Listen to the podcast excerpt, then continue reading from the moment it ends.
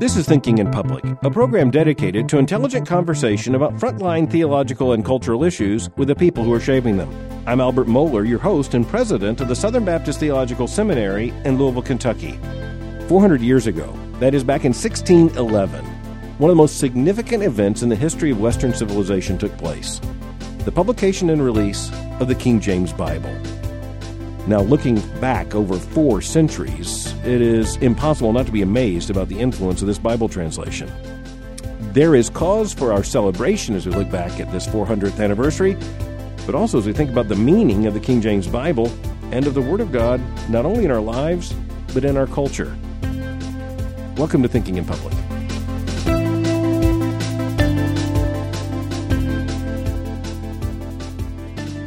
Dr. Leland Ryken is one of the most respected professors in Christian higher education. He serves as a Clyde S. Kilby Professor of English at Wheaton College, where he has taught for 43 years and has twice received the Teacher of the Year award. He's the author of more than 100 published articles and essays. He's written, edited, or contributed to 25 books. We're here today to talk about his newest book, The Legacy of the King James Bible. Dr. Ryken, welcome to Thinking in Public. Thank you. I really have been looking forward to this conversation. Of course, in the background of this is the fact that 2011 marks the 400th anniversary of the King James Bible. Tell me about your own experience with the King James Version of the Bible. Well, I come from an era when the King James Bible was the only major English translation, really, until I was in graduate school. So that means that I used the King James Bible right through college years. Uh, to this day, I have a King James Bible that my parents gave me, inscribed on Christmas 1951. I was nine years old. I did want to say I think the King James Version is demonstrably the greatest English Bible ever. I have not used it as my regular Bible for nearly half a century because of its archaic qualities. I have incidentally decided to use it during this anniversary year. Well, I think that's going to be typical of a lot of evangelicals who have taken advantage of some of the uh, the really fine new translations, and I, I, wish some of them were using even finer new translations. But the King James has a place not only in our evangelical affections, but it has a very important place in history, in literature, and in the culture. In your book, The Legacy of the King James Bible, celebrating 400 years of the most influential English translation, published, by the way, recently by Crossway Books, you really make the point for the the centrality of the King James Bible to so much that we consider our language, our culture, our worship. Can you tell me the history of, of how the King James Bible came to be? Yes, it's very easy to pinpoint the origin of the King James Bible. It happened in 1604. King James had recently ascended to the throne in England. The Puritans made request of him. He said, All right, I'll give you a conference. It's known as the Hampton Court Conference was a farce. Four handpicked Puritan moderates pitted against 18 Anglican heavyweights. The king dismissed all their requests. At the very last minute, one of them made a request for a New English Bible translation. Surprisingly, the king agreed to it. Now, the king had something of a political reason to believe that a new Bible translation might be timely. What was that? Well, you're absolutely right. First of all, the best-selling Bible was the 1560 Geneva Bible. It was the Puritans' Bible. It had marginal notes of Puritan sentiment. So the king would have loved to get the, the Puritan Bible replaced. I think, and we're, we're just surmising now, that he wanted a, a Bible that would unite the English people and uh, raise his stature, probably, you know, as ruler. So he already was amenable to the idea of a translation. He was he was a profane person, so it was not motivated by a spiritual goal. But he agreed to it, and you know I think, despite his contentiousness, he he said he had never seen an English Bible well translated.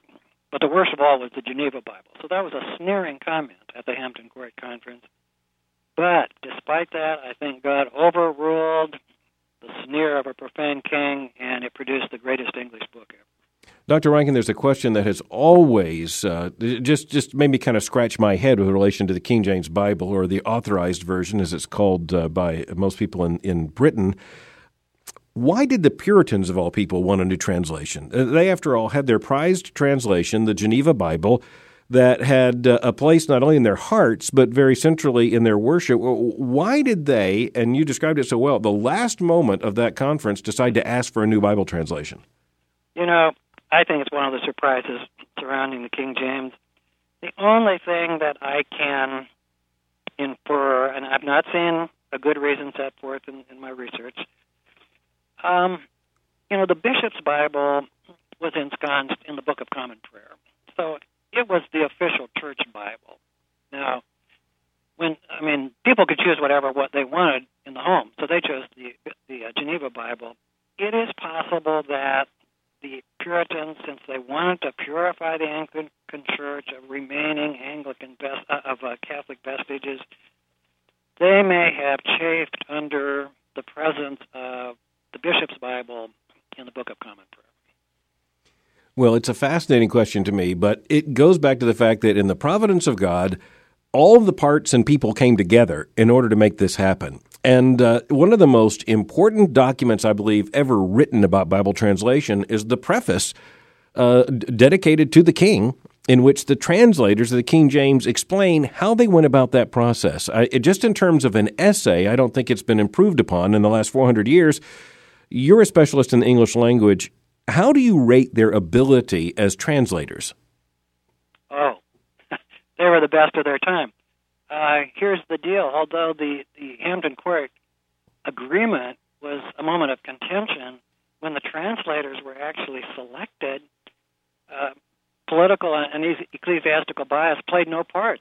The best of the best were chosen in terms of Hebrew and Greek scholarship and knowledge of the Bible so they were the best scholars, and, and they came from three spheres uh, Oxford University, Cambridge University, and very intellectual ministers such as uh, Lancelot Andrewes of London. All of the translators were um, ordained in the Church of England, but within that, the whole broad spectrum of the Anglican Church was represented, and um, the scholarship was the best available. By our standards, we who have the computer and all its resources, you know, what the uh, tr- translators had was somewhat rudimentary, but it was the state of the art at the beginning of the 17th century. So everything converged, in my view, providentially, I absolutely agree with that, to produce this best of translations. There is a question about the King James that has always, I think, been uh, in the background of my mind because I grew up like you with the King James as the first Bible. That, that that's just what I thought of as the Bible. Uh, the first Bible presented to me was a King James. Probably the first ten Bibles presented to me were King James Bibles, okay. and, uh, and and it is an archaic language read from the 20th century and now the 21st century. it, is a uh, a rather stilted language by the standards of how we engage in most conversations today. But the question I want to ask you, as a specialist in English, is this, Dr. Ryken. When the King James Bible first emerged, was it in a language that was more formal than most uh, most people in Britain would then have spoken? I'm going to say slightly more formal. I, it, see, we think it's formal because of the archaism. Right. But you know, we just archaism automatically registers with us as formal. But but that would be incorrect because if you go to the language of the street, it was archaic in those same ways. There's the language, the verb endings, the these and those there was nothing unusual about the King James in, in regard to that. I do want to say this. In addition to this archaism as immediately registering with us as formal, I think the debunkers, and they are legion, have simply overstated the degree of elevated language in the King James. The King James had a vocabulary of 6,000. That's, that's pretty modest. Milton, 13,000. Shakespeare, 20,000. I'm just gonna I'm gonna say the following for me epitomizes the King James style. Come unto me, all ye that labor and are heavy laden, and I will give you rest. For my yoke is easy and my burden is light. Well, that's not spoken conversation. We know that, but it's not elevated. It's relatively simple. I would I would call the King James style dignified I would agree with elegant, but I don't want that confused with eloquent. Yes, there are eloquent passages in the King James. Uh, you know, Eugene Peterson makes a sneering comment that the King James translators put lace cuffs on Tyndale. Well, I've studied it. More often than not, the King James translators actually took fewer words than Tyndale did. So I think the, the degree of formality in the King James has been misrepresented by the debunkers. Well, I have to agree, and I have uh, a collection of uh, of reprints and and uh, histories of of English Bible translations. And when you read the King James, it follows in a, a family of translations. It, it it's not as if it just came out of the blue. It it, it was mm-hmm. based upon a, an existing family. Why don't you describe that a bit? All right, six translations, starting with Tyndale, preceded the King James. Now, Tyndale did not translate the whole Bible. In fact, no more than two thirds of it at most. But in the parts that he did translate, and let's just stick with the New Testament, uh, 90% of what's in the King James Version is there in Tyndale. And it's a way of saying we should not set Tyndale up as being the great opponent of the King James style. I mean, he's the precursor of it. All right, we have Tyndale, Coverdale, who had been uh, an assistant of Tyndale, Matthew's Bible, but that was uh, a pen name for John Rogers, who had always uh, had also been an assistant of Tyndale. Then we have a church Bible, the Great Bible, then the Geneva Bible, then the Bishop's Bible. I want to agree with you strongly. These are not rivals. They are all really part of a single effort. They each built upon each other. Alister McGrath, who's written a book on the King James, is so good on the communal view of knowledge represented by this. Every every uh, successive translation committee inherited something, improved it, passed it on so that although technically the King James Bible is a revision of the Bishop's Bible, that's misleading. It is really a synthesis of a whole century in which things had been progressing toward the climax of the King James Bible. Now, when you consider the different Bible translations available to us today, and there are a myriad of them, and they follow different translation philosophies, uh, formal equivalence, which is an attempt at uh, the closest thing to a word for word equivalence possible, and then what's called a more dynamic equivalence. The King James really is the, the paragon of the more formal equivalence translations. Now, again, you're a specialist in English. Why would that be superior in your view to a, to a more dynamic translation? Right. Before I answer that, I want to commend you for your knowing so strongly that the King James Bible is an essentially literal translation. Most people are not aware of that. I was not as fully aware of it as I should have been. All right, why do I commend that? And I also want to make the point it had started with Tyndale, this translation philosophy. It dominated, it was the main tradition until the middle of the 20th century. So it's the main tradition. Why is it better? Because the goal of English Bible translation should be to take us as close as possible to what the biblical authors wrote. I mean, what else would be the purpose of a translation, I ask. Um, verbal equivalence means that there is an equivalent English word or phrase for everything that the biblical authors wrote. Not more than what they wrote, not less than what they wrote.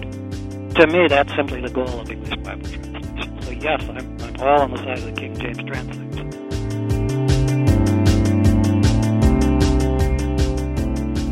You know, the story of how the King James Bible or the authorized version came to be is one of those great stories out of history. It, includes twists and turns that are unknown to most people, intrigue, royal interests.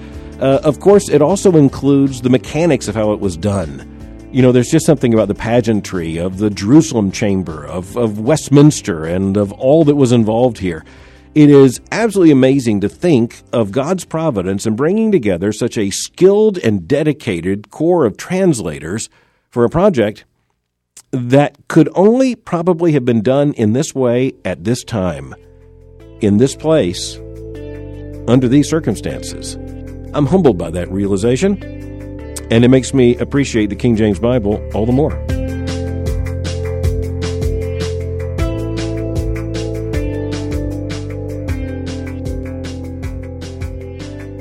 Dr. Ryken, a good deal of your new book, The Legacy of the King James Bible, is indeed about that legacy with the impact and influence of the King James Bible on subsequent ways of speaking, on subsequent Bible translations, on culture, society, literature, it, it, not only among believers, but as you document, even among un- unbelievers. If you were to distill the influence of the King James Bible in terms of our literary heritage, how would you describe that? Okay, from the beginning, um, it, it was just uh, an assumption that half of my book would deal with literary matters. Now, first of all, that means the literary achievement of the King James Bible itself, including the language of which we have spoken, and then its influence on English and American literature. Well, it's almost synonymous with the English and American literary tradition, first of all. Um, it's just a truism that the Bible is the greatest single source and influence on English and American literature. However, the question is which English Bible? Until I wrote this book, I just naively used whatever translation I use when I was speaking of the uh, biblical element in this or that author or work. But when I wrote this book, then I started asking, well, which English Bible? And that's pretty easily answered, uh, except for Catholic writers, for example. Right from the 17th century to the current day, uh, virtually every literary person, whether author or teacher of literature, assumes that the King James Bible is the gold standard. So, whenever we speak of the influence of the Bible for the past four centuries on literature, that's the King James that we're talking about. Well, I was fascinated by the way you documented that because I read widely in literature, and it is amazing that there are many Christians and, uh, well, even evangelical pastors and theologians will debate about which Bible translation is best. But if I'm reading William Faulkner, John Updike, uh, Virginia Woolf, they all know which translation to quote. Uh, when they talk about the Bible, they go to the King James. It's it is the gold standard. Yep, you're absolutely correct. Um, and I, you know, I, I devote one chapter to that in in my book, documenting the degree of preference among literary folk for the King James. I think most people reading that chapter will be mildly shocked by the vehemence with which literary people prefer the King James over modern translations. Now, when you talk about the whole philosophy of translation here, we've talked about uh, the formal and dynamic equivalence, kind of verbal equivalence arguments. There's also a good deal of argument about style, and, and I remember that sometime back you uh, you you did some work even on the NIV in terms of its uh, its literary qualities, and uh, as I you document in your book, there was a, a pushback as to people even saying why should we be concerned about that? But the Bible, the inspired and inerrant Word of God, is an inspired literature. How, how would you rate the literary quality of the King James Bible? Yeah, very important. Um, the literary integrity of the King James Bible really flows from its being an essentially literal translation. So the Bible is a very literary book. I agree with a modern author, Reynolds Price, who says that uh, any any essentially literal translation, but starting with the King James, is almost automatically assured of ending up as a good literary book because of its adherence to a book that its that its origin is a very literary book. so it all begins there. Uh, there are two aspects really to, to an English Bible. One is the content, what the translators put forward as what the biblical authors wrote. So we covered that when we talked about essentially literal. But then there's the question of vocabulary and style, and, and the big divergence there with modern translations is remaining true to the King James tradition, which I'm going to call stately, dignified, I'm willing to accept elegant, and colloquial. So there's the big divide. And beginning with the NIV, but in a mild form there, most modernizing, let me speak of the modernizing translations, not modern, all contemporary Bibles are modern, but modernizing means scaling down the language to a to the level of spoken conversational English. So there's the big discrepancy that's a very helpful uh, distinction to make there. Uh, you teach literature. You know issues of readability. I think one of the most contentious issues about the King James has to do with its contemporary readability. How would you gauge that? I think it is very difficult to read. And, and here we're to the issue of the archaic quality of the words and the grammar. Now, it is possible for a modern translation to ride the literary coattails of the King James, and, and I use that as a commendation. That is, to re- retain the level of vocabulary, even many of the uh, cadences, the phraseology. Uh, someone who edited a modern um, 20th century collection of poems based on the Bible used the RSV for his for the biblical text because he said, well, it's almost like the King James, except that it's in modern uh, vocabulary and, and grammar. Well, that's the English Standard Version as well. I think it is possible to retain almost all the advantages of the King James Bible while using an updated Bible, both in terms of scholarship and language and style. Well, that's one of the reasons why I really appreciate the English Standard Version, which is what I teach and preach out of and uh, and read from my personal devotions in the main. It's because I see the King James, the uh, the English Standard Version, as something of uh, again being in the same family as the King James. It's a continuation of the same translation philosophy and of of the same translation structure. And, and Dr. Ryken, to tell you the truth, you know, I love reading the Psalms when they are translated more like the King James tradition translates them. Uh, I, think there is a rhetorical literary flattening of the Psalms that takes place in some contemporary translations that basically removes them from the realm of poetry. Oh, absolutely. It's flat, tepid, prose like discourse. And whenever one of these modernizing and colloquial Bibles is read in public in a church service. I experience it as such a letdown. I mean, it's not the best available. We we have translations that can retain the greatness of the King James version. Well, one of our principles of uh, of the Scripture is is that we understand that well, Luther was absolutely right. The reformers were were precisely right in arguing that the Bible needed to be made available in the vernacular.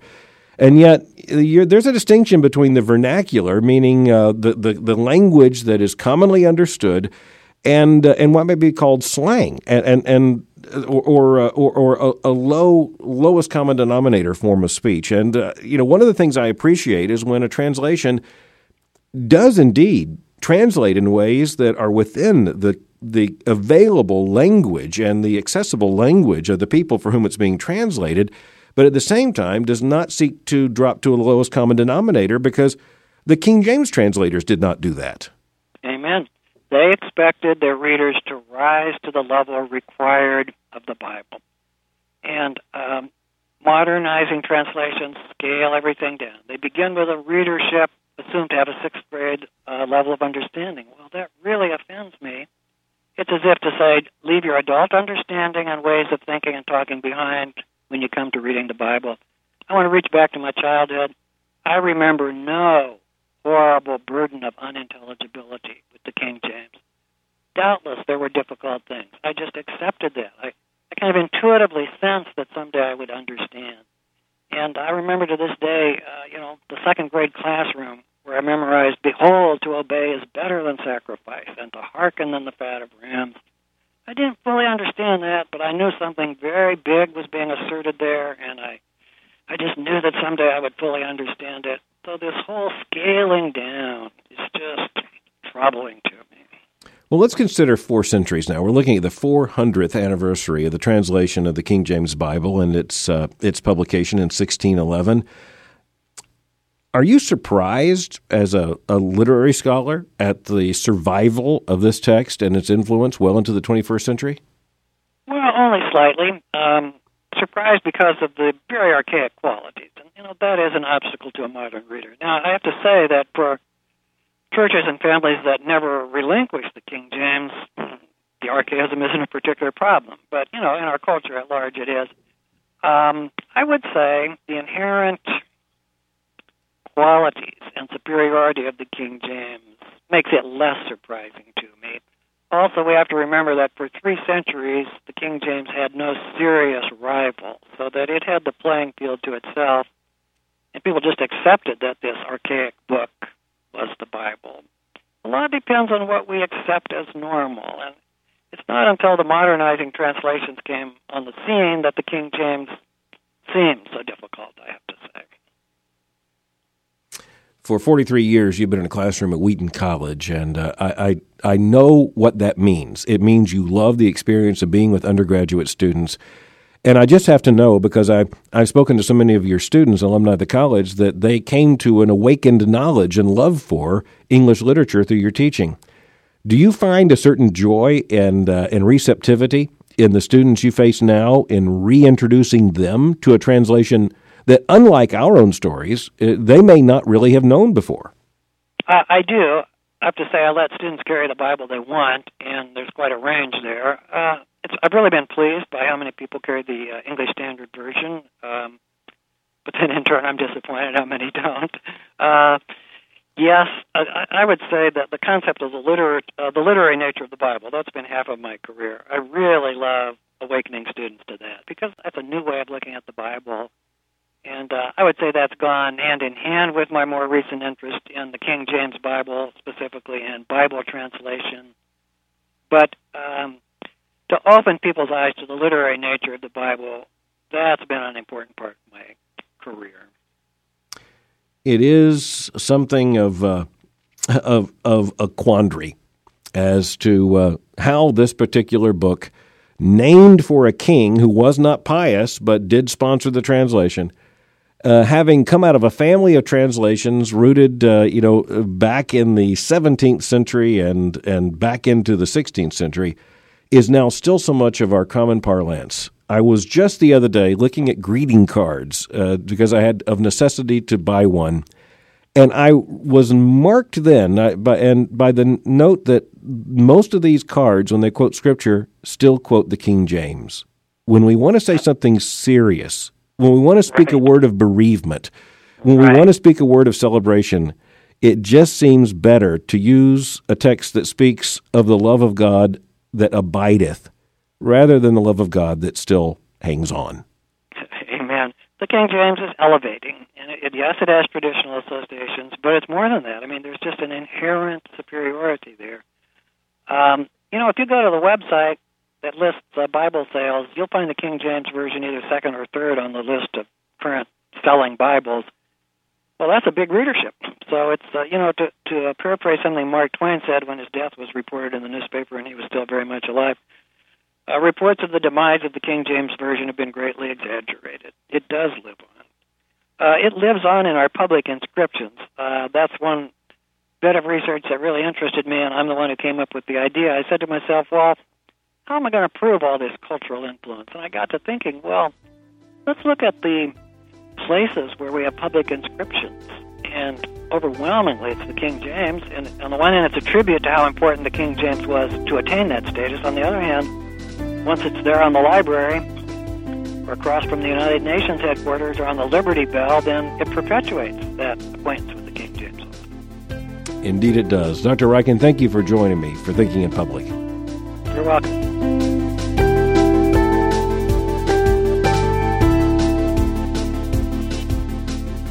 It's great to have had that conversation with Dr. Leland Ryken. He has been at Wheaton College for 43 years. His son, Dr. Philip Ryken, is the new president at Wheaton College, and I'm very, very happy about that.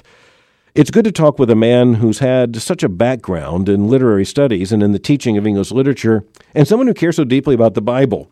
His new book, The Legacy of the King James Bible, celebrating 400 years of the most influential English translation, is really a thrilling read. There are a number of good books about Bible translations out there, and there are several good books about the history and you might say even the biography of the King James Bible coming out for this anniversary. But here at the beginning of the year, I thought it would be timely for us to have this discussion. I appreciated Dr. Ryken's honesty about the text, uh, about the fact that it does include all these archaisms. But I really appreciated what he had to say about the enduring power of this translation, not only in terms of its substance, but in terms of its intention, in terms of its trajectory. Without the King James Bible, we would not be having the conversation about, for instance, the English Standard Version or the Revised Standard Version or an entire family of translations that many people do not even know were based on the King James Bible. That's something that should cause us to think, but also to be very thankful.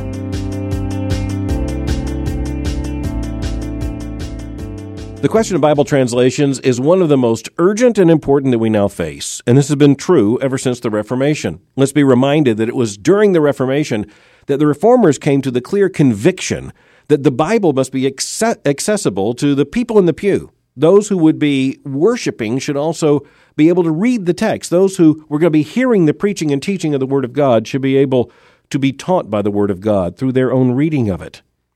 You know, when you think about Bible translations, there are now so many. I was in a Christian bookstore recently, and there where the Bible section was, there was a, a, a guide, a, a laminated set of cards for people to use and even coming to terms with what the translations are and what they're all about. This leads to the realization that many of the most important questions I get, most urgent and repeated questions I get, are about Bible translations. Which do I recommend and why? Well, the issues really are crucial here. I am a very clear advocate of a formal equivalence translation. I believe that the Bible very clearly reveals itself to be the inerrant, inspired, infallible Word of God. I am absolutely confident that just as the Bible says, God inspired men of old to write. And as the Holy Spirit inspired them to write, their writing took the form of words. And because I know this to be the living and active Word of God, I want a translation that most carefully translates word for word and phrase for phrase. Now, I do recognize that there's a linguistic distance between Greek and Aramaic and Hebrew and contemporary English. No one should minimize that. But that just makes the task of Bible translation more important. It just points to how urgently crucial the philosophy of a translation is. In my conversation with Dr. Ryken, one of the points that we were able to make clear is that the King James Version didn't come out of the blue. It came out of a translation history and a family of translations but it reached to something of the, the status of the classic. It's the King James that survived when its its predecessor translations really did not. And no successor translation has yet earned the place in our hearts, in our worship, and in our culture that is deserved and held by the King James Bible. But I also appreciated something else that came out in our conversation. We do not hold up the King James Bible as if it is the translation that we should all use every day in our preaching and teaching and in our personal Bible study.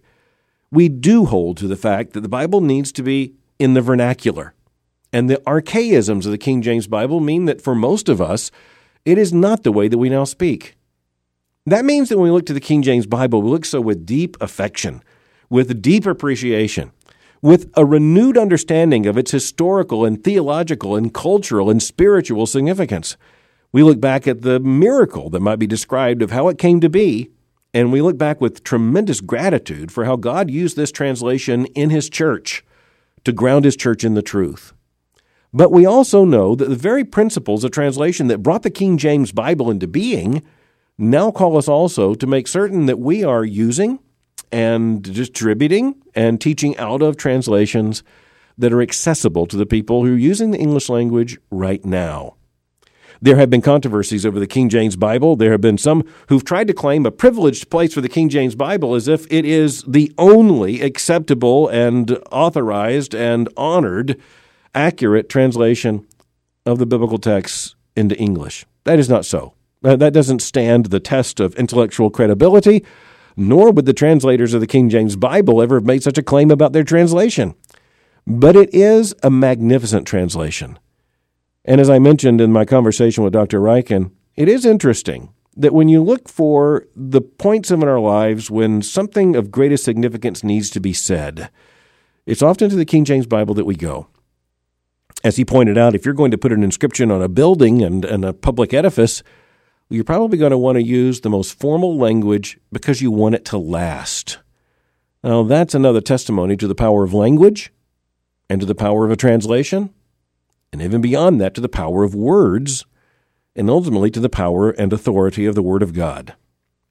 The 400th anniversary of the King James Bible is something that ought to cause a good deal of conversation amongst us. It, ought to be the precipitating cause of some good conversations about Bible translation and the place of Bible translation in the church and our expectations of Bible translations, but also of the deep need to translate the Bible into languages into which it has not yet been translated, in hopes that people from every tongue and tribe and people and nation will be able to read the Bible in their own language and understand it. The King James Bible and its legacy is something we certainly want to celebrate. We don't celebrate it just as an historical occurrence that is an anniversary to be marked by the kind of formal observations that we do when great civic events and historical occurrences are honored and celebrated.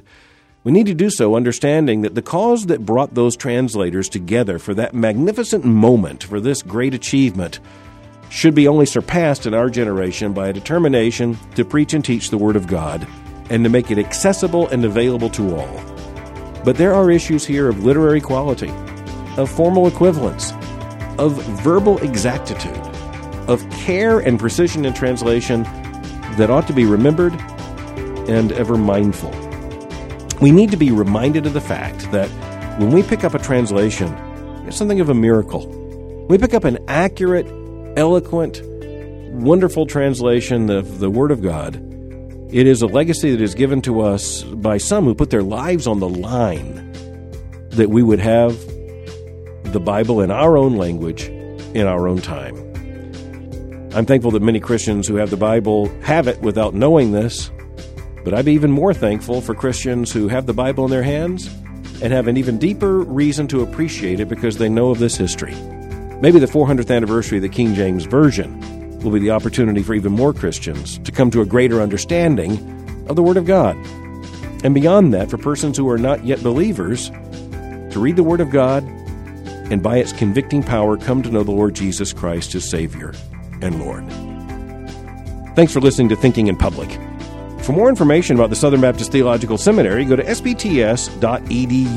For more information about Boyce College, go to boycecollege.com.